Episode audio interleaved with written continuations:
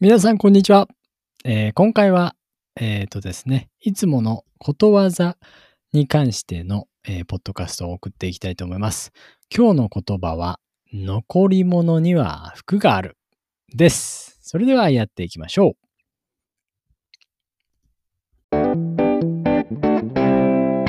はい。ということで、やっていきましょう。えー残り物には福があるという言葉、ことわざ、聞いたことある人いますか？ね。結構ね、日本ではまた使えます。まあ、前の回も今までやってきた3つも全部、えー日本でよく使われる、えーことわざなんですけど、この残り物には福があるというものもたくさん使われます。えこれまあなんか意味がそのままなんで、なんとなくわかりやすいかな。えー残り物に福がある。だから残り、まあ福っていうのはこう幸せなんだよっていう意味ですね。えー僕の、えー実家の猫の、猫を飼ってますね。僕の家は。えーその猫が福と言います。全然関係ないですけど。僕の家の猫の名前は福ちゃんです。えーとても可愛いです、えー男の子です。僕の猫は男の子で、えー僕の家にお客さんが来ると、そのお客さんに、え寄っていきますね。それで、えーと、触ってほしいという感じでいますね。で、ずっと横にいる感じなので、えー招き猫なんて言いますね。なんかこう、中国の、なんていうのかな、みんな多分外国とかタイとかで見たことあるかもしれないんですけど、なんかこう手、猫が座ってて、で、こう手をこう、なんか自動的にこうシュッシュッシュッシュみたいな動いている、なんか像、像み、スタチューみたいな見たことないですか？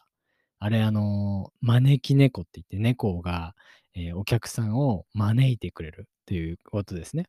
だからあれを、えー置いとけば店の前とかレストランとかに置いておくと服が来るということですね。まあそのそういう意味で服っていうわけに服服にしたわけじゃなくて本当の名前は福丸なんですけど僕の、えーまあ、ニックネームとして福っていうね、えー名前をつけました。で、本当にその、まあ、招き猫のように、えーお客さんが来ると絶対そこに行って、まあ、挨拶みたいなことをするんですよね。すごい可愛いんですよ。だから、僕、あの結構しかも大きくて、あの、まあ、オスなんですけどね。で、あの、朝とか、えっ、と、外にパーって走って出て行って、で、なんか外でね、なんか庭の掃除とか、えー草とかをこう、あの、いじったりしてると、そこから、あの、外からなんか、服が返ってくるんですけど、それで一緒にこう、仕事をしているみたいな感じで、僕の仕事を見てたり、まあ、お母さんのことが大好きなので、お母さんのところにずっと服はいますね。で、まあ、あの、なんていうのかな、これみんな多分外国の人と日本の人の音の表現違いますよね。あの、犬ではワンワンって言いますけど、あの、多分外国のワウワウとかいう人だと思うんですけど、まあ日本ではワンワンワンと言いますね。ワンですね。数字の1の英語みたいなワンワンのワンワンっていうことなんですけど、猫もニャーニャーですけどね。えーえー何の話をしてるんでしょうか。うん。まあとにかく、えー僕がこう気持ちいいところを触るとゴロゴロゴロゴロと首を鳴らす首ご首がなあ喉喉を鳴らすことをゴロゴロゴロゴロっていうふうに、えー日本語では言いますね。ゴロゴロ鳴らしてるねっつって、ああ、気持ちいいんだね、ゴロゴロな音がするねっていうふうに言いますね。で僕がよく触ると、えー喉をゴロゴロして、えー音を鳴らしています。まあそんな感じでね、えー招き猫っていうことも覚えておいてくださいね。まあ頭の中に入れておくといいですね。あ、これ招き猫だ。みたいな、えー感じにあれになると思います。で、今回のことわざ、えー残り物には福があるということなんですけど、この意味はですね、誰かが取り残したものの中や、最後に残ったものの中には、思いがけなく価値のあるものが残っているという意味です。誰かが取り残したものの中や最後に残ったものの中には思いがけなく価値のあるものが残っているという意味です。うん。だから、まあ、いろいろ、まあ、た例えばですね、えーたくさんのものがあって、えーどんどんどんどん取られていったと。まあ、今日の、はい、えー今日の給食ですとか、えー今日の、うん、なんていうのかな、福袋とかね、あるんですけども、まあ、それはいいとして、まあ、いろんなものがあって、みんな取っていきましたと。順番に取っていって、で、あ、最後一つしかなかった。一つしか残ってない。で、僕はそれを、みん他のみんなはたくさんのものがあって、どれかを選べるのに、僕は最後に残ったものしかえあの選べない。まあ、選ぶことができないですね。基本的に一つしかないから選べないですよね。うん。だから、その一つだけのものに価値がある。服がある。幸せがある。その一つのものが素晴らしいものだっていう考え方ですね。これはね。うん。まあだからこれはもう本当にその本当に服があるかどうかは正直わからないですし僕もこのあのポッドキャストをあの録音する前にあの僕の体験談としてなんかないかなっていうふうに考えたんですけどあの正直あんまりなかったですね。うん。まあでもなんか友達とかに行ったりとか、うん、あの会話の中でいやほら残り物には服があるじゃんとかね服があるって言うじゃんとか、そういう感じで、えー言うことは結構あるんですけど、うん、まあ、あとね、さっき思いがけなくっていうのはね、思いがけなく価値のあるものが残ってる。これ思いがけなくっていうのは自分が思ってもないけど、思ってもないですね。それだって一番最後に残っちゃって、みんなそれを選ばないんですよ。ね。でも、あのー自分は自分自分もそれに絶対なんか大事なものだったりとか貴重なものとか、え大切なものが入っていると思わないけどでも実際にあの開けてみると価値があるものかもしれないですよね。で思いがけなくっていうのは自分が思ってもなかったけど実際は、えーすごかったとかね。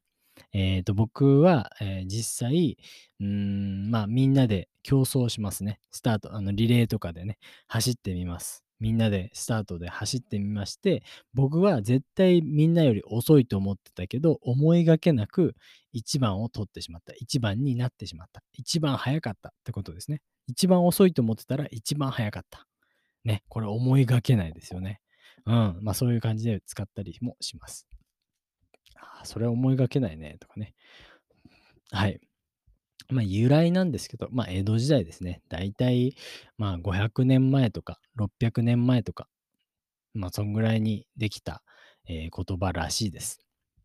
何かの順番が最後になってしまった人を慰めたり、我先にと競う人を戒める時などにも使われます。ちょっと難しいですね。うん。何かの順番が最後になってした最後になってしまししまった。ブラブラブラブラブラブラ。何かの順番が最後になってしまった人を慰めたり。これ慰めるっていうのは大丈夫か大丈夫かって、うん、大丈夫大丈夫、it's gonna be alright, it's gonna be alright みたいな、そういうこと、そのアクションのことを、えー慰めると言いますね。え何かの順番が最後になってきた人を慰めたり、我先に、我先にっていうのは私が先にということです。我っていうのは一番、まあ昔の言葉ですね。我先に、ね、僕が一番先に行くんだっていうね、我先にと競う人を戒める時などにも使われます。だから、えー我先にと急いでいる人ですよね。もう僕が、僕が欲しい、僕が欲しいっていう人を、まあまあまあまあ、待ちなよ、待ちなよと。残り物には服があるって言うじゃん。もうちょっと待ってみようよ。っていうことで、戒めるっていうのは、そういうちょっと諭すっていうか、まあ、戒めるっていうのは、まあまあ待ちなよとか、ちょっとこう、落ち着かせるっていう、えーことですね。うん。あとで、えー人を押しのける欲欲深い人よりも欲を出さない思慮深い人にこそ幸福がやってくるという教えらしいですね。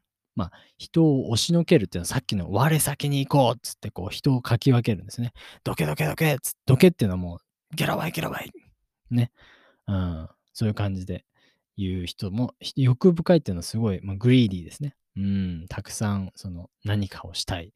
あ僕はこうしたい、こうしたい。で、邪魔だ、どけっていう人を人のよのし押しのけるっていうんですけどね。うん、欲深い人よりも欲を出さない。資料深い人。資料深い人っていうのはすごい、まあ、なんていうのかな、 sophisticate、sophisticate みたいな感じなのかな。うん、ちゃんとに教養がある人。うん、ちゃんとね、他人のことを思ったりとか、うん、いろんなことを考えている人、まあ、優しい人だったりとかね。うん。うん。っていう感じで、欲を出さない。ね。欲がない。何をしたいとかいう思いがそこまでない人にこそ、え幸福がやってくる。幸せがやってくるということらしいです。はい。えー、まあ本当そうだよね。まあ実際はこう、自分がこうしたい、こうしたいってずっと思ったりとか、えーコントロールしなきゃとか、ね。僕も、えっと、東南アジアでたくさんの旅をしまして、で、なんか日本でね、暮らしてる時って、正直何でも自分でコントロールできるんですよ。で、えーこの間緑とも話してたんだけど、あの、日記を書いて日記じゃなくて、なんていうの、手帳みたいなのが日本ではすごいあってね、ま、スケジュールを自分で管理ができるんだけどそのスケジュールの中に、なんていうのかな、あの、今日はこれをやります。明日はこれやりますっていうのはちゃんと書かれてる人がたくさんいるんだよね。日本っていうのは。まあ、俺も、えーその一人だったんだけど、まあ、その19日はこれ、2時に、えーあいつと、まあ、A 君と会って、えー30分後には B 君と会って、3時には、C さんと会って、4時から仕事を始めて、えー9時には家に帰って、10時から、またまあ、彼女と会うみたいなことがちゃんとできてたんだよね。なぜかというと、電車がいつもオンタイムに来るからなんですよ。これすごいよね。日本の素晴らしいことは本当に電車がもう1分間違えずに来ること。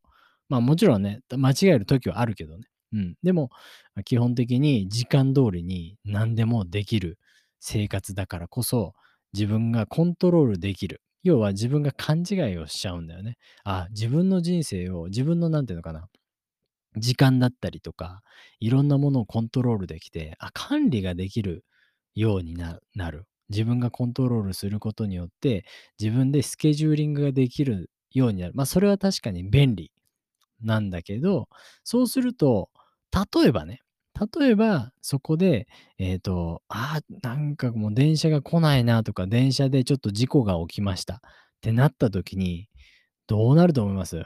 これね、みんな、本当にね、あの、東南アジアで旅をして、本当に勉強になったことなんだけど、日本で、あの、やっぱり1分でも電車が来ないと、んだよってすごい怒る人たくさんいるんですよね。怒怒らない人でも、まだかな、まだかなって思う人はたくさんいるんだよね。それって、いつもコントロールできてしまっているから、逆にコントロールできないことが起きると、自分のね、ショックなんですよね。自分がショックを受けるし、すごい怒ったりとか、ショックあの、悲しかったりとか、うわ、このミーティングに間に合わないとかね、どうしてくれるんだよとかね。うん、その駅駅の人たちにこう、あの、批判をしたりとかするようになるんですよ。いや、それってすごい、なんか良くなくないですか？良くなくないですか？ちょっと言い方を良くないですよね。うん、僕はなんかそういうのを見てて、なんかこれ便利にはなってるけど、幸せになってるのかって言ったらそうではないなっていう風に、感じたんですよね。うん、だから、なんかそれでいいのかな、なんか欲を出さない欲を出してる人が、まあ、集まれば、そのコントロールしたい場所にバーバーってみんなで集まれば、多分、うん、ほんとに便利なものになった時はいいけどすべてがスムーズにいけばいいけど、すべてがスムーズにいかない時が絶対にある。ありますよね、それはね。誰だって人生ね、あの、生まれてくれば、俺はあの仏教で学んだことがあって、えーその一つは、あの、なんで、まあ仏教かな、これはね。まあ、生きがいの創造っていう本を読んでて、うん、そのここに考え、あの、そこの、その著者が言ってたのは、えっと、まあ、たくさんの人が、前世を信じ、まあ、人前世のそのセラピーを受けたんですよ。前世っていうのは前の人生ですよね。この人生だけじゃないっていうのが、まあ、その著者の言い方。まあ、仏教でもいろんな人生を生きてくる。だから、この人生もあれば、あの、来世って言って次の人生もあるし、えー次はもしかしたら僕はどこかに生まれ変わるっていう考え方がありますね。仏教はね。で、えーこの著者も生まれ変わりっていうことをあの話してて、で、この生まれ変わりを科学的に、えーまあ、研究している著者なんですよ。で、この人は、えーと、いろんな子供たちに話を聞いて、僕は、えーどこどこの戦争で、えー飛行機で落ちて死んじゃったんだとか、え僕はあのお母さんのお腹に入る前に、え天国からお母さんのお腹をお母さんを選んで、え入ってきたんだよとか、逆に、えーと、神様と話して、この人のところに行くのはどうかなっていうふうに、えー話をしてこ、ここに来たっていう、なんかそういうのをちゃんとにこうセラピーで子供たちからちゃんとに聞いている、うん、らしいんですよね。なんかそういう、あのーセラピーとかもあって、それは本当に面白いですよね。うん、だからその生まれ変わりのあの話で、完全に僕今、あのトピック忘れちゃったね、話した時。もうすごい大事な話をしようとしてたのに、あー、もう最悪。なんだっけ。あー、もうなんだっけ、忘れちゃったよ。マジでごめんなさい。なんだ、なんだっけ。うーわ、もう完全に忘れ、もうどんどん今忘れ始めた。もう最悪だ。ああ、もうなんかやる気なくしちゃうね。いやいや、もう、とりあえず、まあ、そういう話もあって面白いですよねっていう話ですよ。えーもう一回ちょっとね、さ後でレコーディングを聞いてね、あの自分で、あの、どこが、どこを忘れたのか、ちょっと入れてみたいと思います。でね、まあ、あの、東南アジアとかに行ってみると、話を戻しますけど、時間をね、コントロールできないんですよ。これが本当に近い国でも全然コントロールできないから面白いなって思ったんですよ。でもそのお隣の何、韓国だったりとか台湾ってすごい近いけど、全然そんな日本みたいに動いてないから、うわ、なんかいいな、こういう感じがいいなって逆に思ったんですよね。ね、僕は本当にこう今までずっと時間とか、あの、あ、ここう、これして、これして、これしてって、こうプランニングをしてたこともあったんですけど、あの、そういったね、いろんな国を旅して、あ、なんか、なんでこんな日本ってプランニングをすごい大事に、まあ大事なんだけどね。大事なんだけど、なんでここまで大事にしてるのかがちょっとわからなかったりしますね。正直。な、まあ、プランをするのは大事かもしれないけど、そのプランに対して、まあ、執着を持つ。執着っていうのはアタッチメントですけども、自分が、あ、その、そのプランを絶対にやらなきゃいけない、絶対にやらなきゃいけないっていう思いが、あの、便利であればあるほど強くなっていくんですよね。だって絶対できると思ってしまっちゃうからね。思ってしまうからね。うん。だから、えっ、と、インドで、え2年間旅行した時は、えー電車がどれだけ遅れようと、2時間、3時間遅れようと、僕はもう本当に心をね、本当に落ち着かせるし、えーみんながもう、なんていうのかな、僕がいた時ね、インドのね、なんか500円の、あ、500ルピーの、あのー紙幣がなくなるとか、なんかなくなったとか、で、2000ルピーかな ?1000 ルピ、あ、2000ルピーの、えーお金が出るみたいな話をしてた気がする。で、それでなんかみんな銀行に並ぶんですけど、で、日本人ってすごい並ぶじゃないですか。もう列を。ね、これは多分に、どの外国でも有名だと思うんだけど、えー1番、2番、3番、4番ってずっとみんなしっかりきちっと綺麗に並んでますよね。ラインにね、えー沿ってね。でも、インドってないんですよね。そういう文化が。だから、あの、どこの人が一番なのかっていうのが全然わかんないから、みんなが、えーはい、そこのゲートが開きましたと言ったら、みんながブワーって行くわけですよ。ね。だから、もう結局、一番初めに来た人が一番になれるかと言ったら、日本みたいにそうではないので、あの、僕はそういうところで2年間住んだからこそ、なんか、なんていうのかな。おあ、さっきの思い出した。思い出した思い出した。思い通りにいかないっていうことですね。うん。その思い、あのー人生ってさっきの著者の話で言うと、人生って思い通りにいかないっていうことを学ぶために、えー生まれてきているんだよっていうふうに、えーその著者は言ってですね。うん、だあ、それはなんかすごい深い言葉だなって思ったんですよ。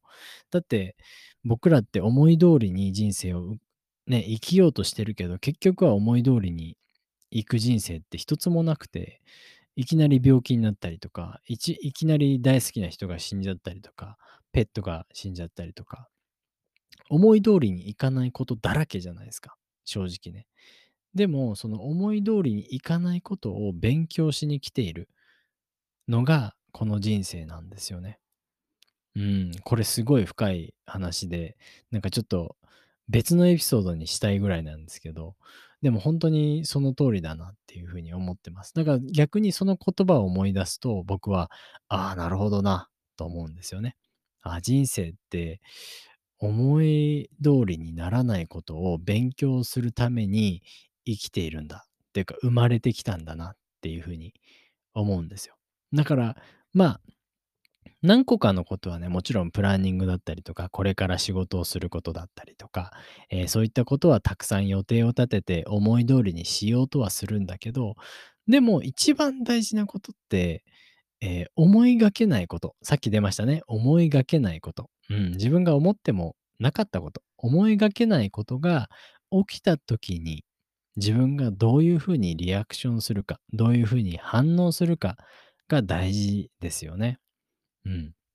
だから思い通りにいかなかったなって思って、本当にそれに対して怒るのか、思い通りにいかないから人生なんでしょっていう風に、もう自分の中で理解しているかの人の、その人の心の中の精神状態って全然違うじゃないですか。そこが面白いところだなと僕は思いますね。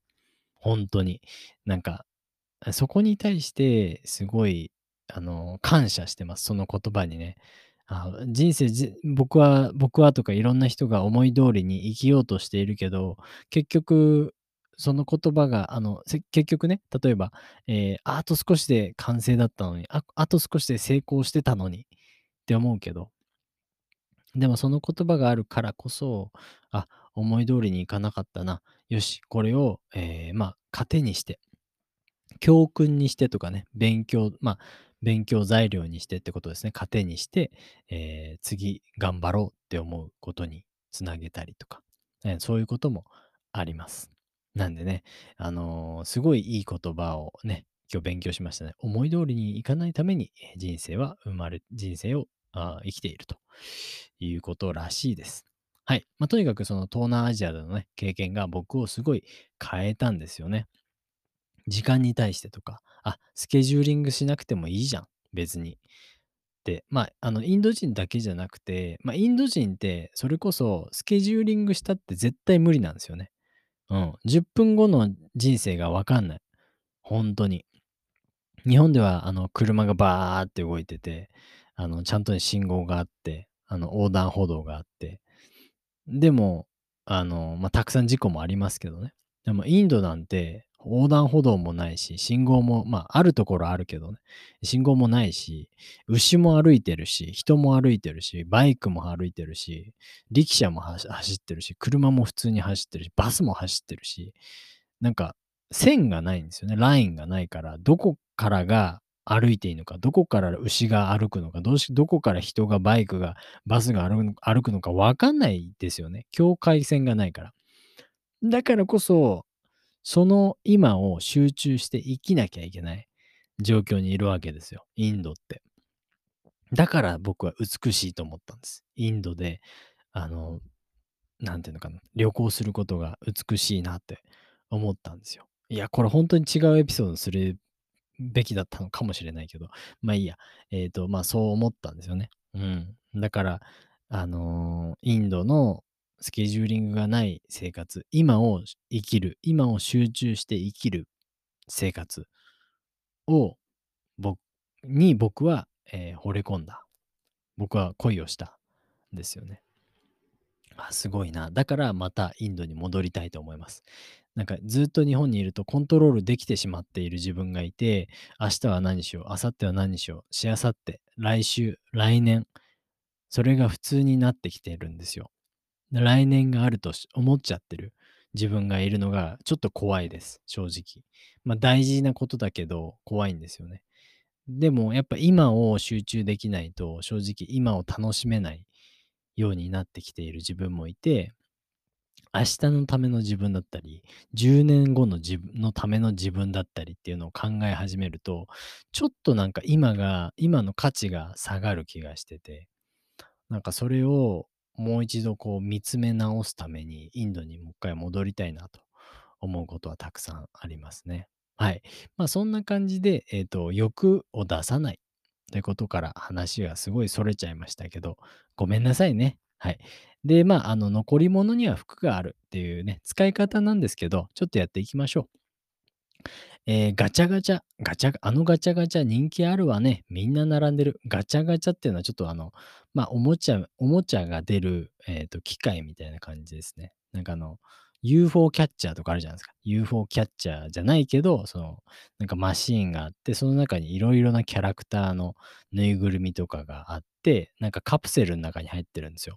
で、かそのなんか、かその機械になんか回すところがあって、ガチャガチャ、ガチャガチャってなるからガチャガチャっていう、ガチャガチャ、ガチャガチャっていう、回せばガチャガチャってなるから、ガチャガチャっていうんですけど、ガチャガチャっていうそのマシンがあって、えー、まあ子供たちが、うん、欲しい何かキャラとか、なんかマスコットがあるかもしれないですね。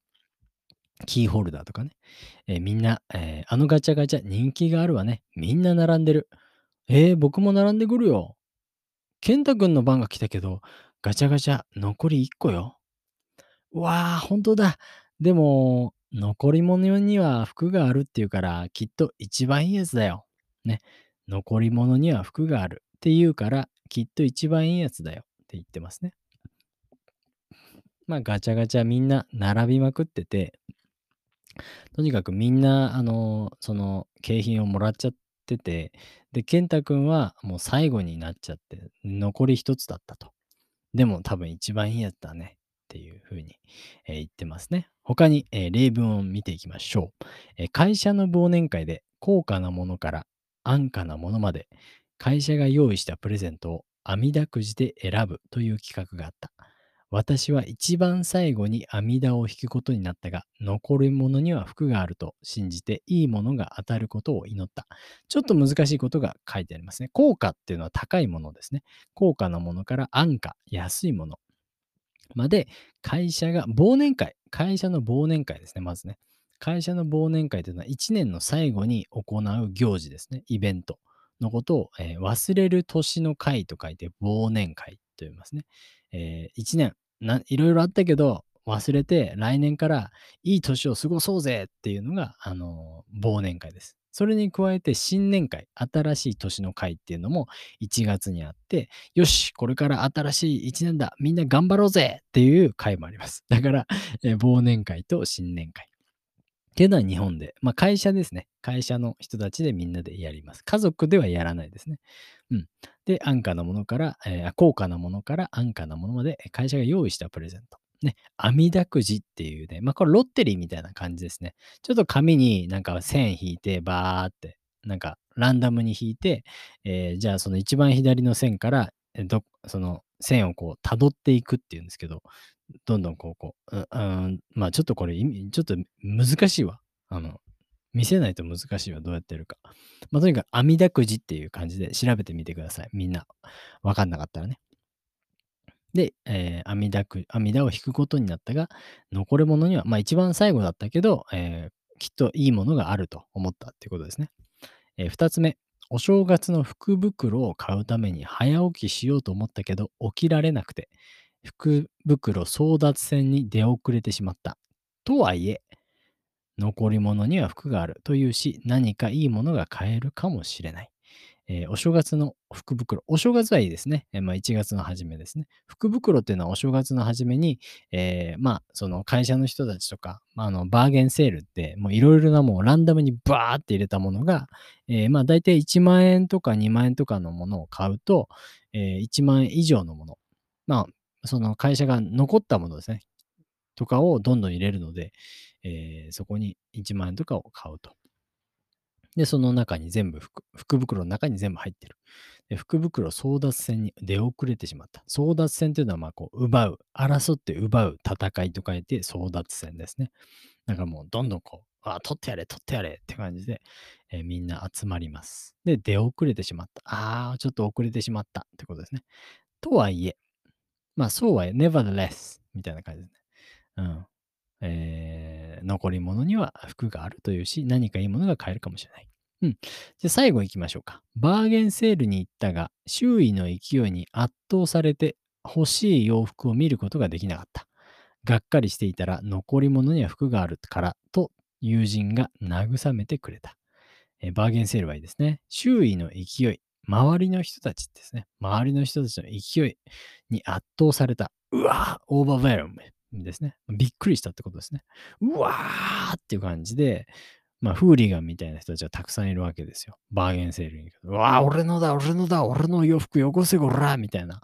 うら、俺邪魔だ、邪魔だーみたいな感じで来るおばちゃんとかがたくさんいるので、うわー怖いみたいな感じになっちゃうと。で、がっかりして、まあ、私はそこの、まあ、すごいびっくりして、うわ、怖いなと思ってたら、えーみんな亡くなっちゃっな、なくなっちゃうなと思ってたんだけど、友達が、大丈夫大丈夫、残り物には服があるから、と、えー言ってくれた。慰めるってさっき言いましたね。落ち着かせてくれるとかね、えー大丈夫だよと言ってくれるということです。まあそんな感じで、えーと今回は残り物には服があるというお話をさせていただきました。えー皆さんね、えっ、と、Patreon のね、方でもしよろしければ、えーサポートしてくれると嬉しいです。えーこの後に流れる、なんていうの？なんだっけ、えースポンサーの話もね、聞いてくれると、僕の方にちょっとお金が入ってくれるのでね、あの、ちょっとスポンサー聞いてもらって、えー次回のまたエピソード聞いてくれると嬉しいです。それではまたお会いしましょう。チャオ